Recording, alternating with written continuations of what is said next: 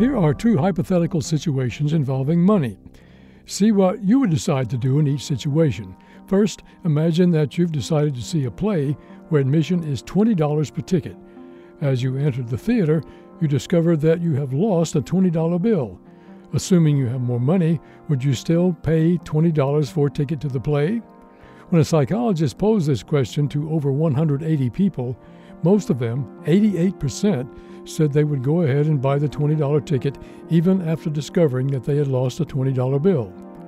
One interpretation of this is that we keep psychological accounts and base our decisions on them. In this case, the lost money and the cost of a ticket seem to have been entered in separate accounts. Losing $20 had no particular bearing on the decision to buy a ticket to the play. Now, the second situation. You've already bought a $20 ticket to the play. But as you enter the theater, you discover that you have lost your ticket. The seat is not marked, you can't recover the lost ticket. Would you pay $20 for another ticket? When this question was posed to a couple of hundred people, only 46% said they would pay $20 for a replacement ticket. In both situations, you end up paying $40 rather than 20 to see the play.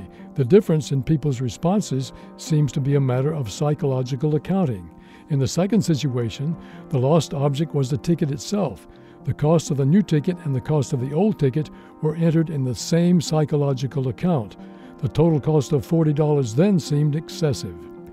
This experiment gives evidence that what we decide to do depends not only on the information we have, on how we organize that information. Viewing the same question two different ways, we may come up with two different answers. This moment of science comes from Indiana University I'm Don Glass.